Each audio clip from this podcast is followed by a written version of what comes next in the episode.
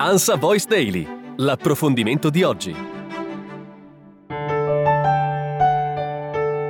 Benvenuti allo spazio dedicato all'approfondimento. Se non bastasse l'opportunità di soggiornare dove vissero Johann Strauss ed Eleonora Duse, Paul Valery e Mark Twain e nemmeno la presenza di Rainer Maria Rilke che dai bastoni del castello invocava gli angeli, allora a convincere i turisti a raggiungere il castello di Duino sarà il riecheggiare della Dama Bianca, il fantasma che da tempo dimora nel maniero. A picco sul mare del Golfo di Trieste il castello risale al XIV secolo, edificato su una avamposto militare romano. Nel 2023 festeggia i 20 anni di apertura al pubblico. Un'attività che la nobile famiglia proprietaria della Torre e Tasso avviò il 1 luglio 2003 e che attira un gran numero di visitatori, 60.000 nel solo 2022. Da secoli l'aristocrazia ha dovuto mettere a profitto le proprietà cimentandosi in iniziative più prosaicamente commerciali e borghesi. E a Trieste una borghesia illuminata e alacre ha consacrato il commercio, facendone ragione di sviluppo, benessere benessere e cultura. Era il primo luglio del 2003 quando abbiamo aperto le porte al pubblico. All'inizio è stato un po' strano, era come se le persone entrassero in casa all'improvviso, in uno spazio fino a poco prima esclusivamente privato. Racconta il principe Dimitri della Torre e Tasso, primogenito di Carlo Alessandro, duca di Castelduino e conte di Valsassina,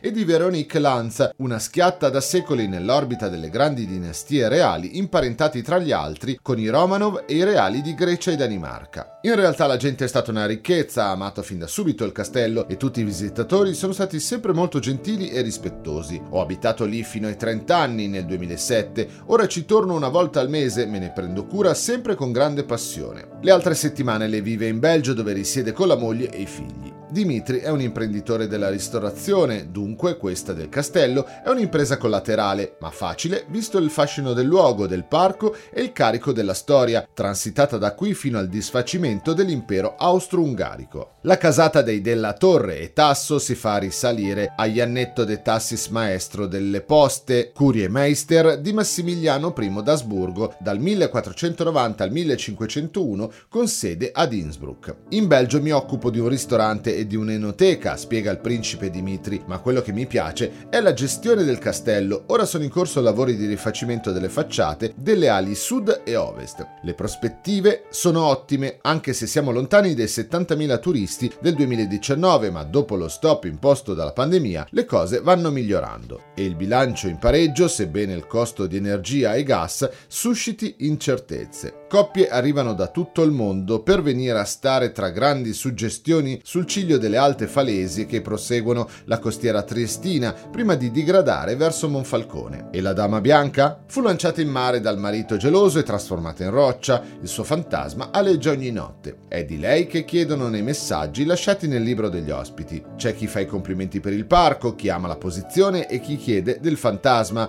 rinfocola il principe. Io l'ho percepito più volte, la prima fu quando ero ancora bambino, avevo forse dieci anni, ho sentito una presenza correre in cerchio nella mia stanza. Poi in altre occasioni ho sentito passi e rumore, come se qualcuno camminasse verso di me. Non ne ha paura, credo sia un fantasma buono. Molti si sono spaventati, avvertendo una presenza e non vedendo nessuno. Non ha mai fatto male a nessuno.